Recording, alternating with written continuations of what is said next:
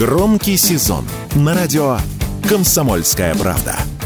Весь мир услышит Россию. Весь мир услышит радио «Комсомольская правда». Депутатов обязали пересесть на отечественные автомобили со следующего года. Такое решение единогласно принял Совет Госдумы.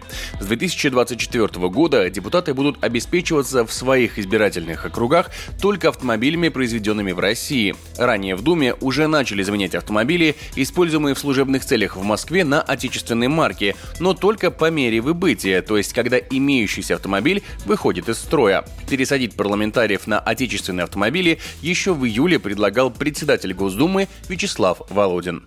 Как вы отнесетесь к тому, чтобы все бюджетные учреждения, органы власти в обязательном порядке закупали автомобили, произведенные нашими отечественными автомобилестроителями? Какие мы, такие автомобили. А будем не обращать внимания и пользоваться автомобилями недружественных стран, никогда свой автопром не создадим.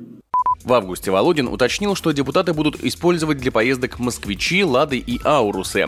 По мнению чиновников, это позволит стимулировать развитие отечественного автопрома. Однако в документах о марках и моделях автомобилей ничего не говорится. И насколько машины, используемые чиновниками, действительно будут отечественными, пока судить трудно. Как и о вкладе в развитие российского автопрома. Об этом радио «Комсомольская правда» рассказал координатор движения общества синих ведерок, автоэксперт Петр Шкуматов не совсем понятно, что считать российским автопромом. Дело в том, что в России производятся разные автомобили с разной степенью локализации. Если же к этим автомобилям будет наложено определенное требование, ну, допустим, по степени и глубине локализации, то выбор конечно, будет узким. Но, тем не менее, вот этот вот э, момент, он пока непонятен. И, соответственно, можно сделать вывод, что до появления соответствующей нормативно-правовой документации, где будут определены все вот эти параметры, вряд ли можно что-то определенное сказать, то есть на каких машинах будут ездить наши чиновники.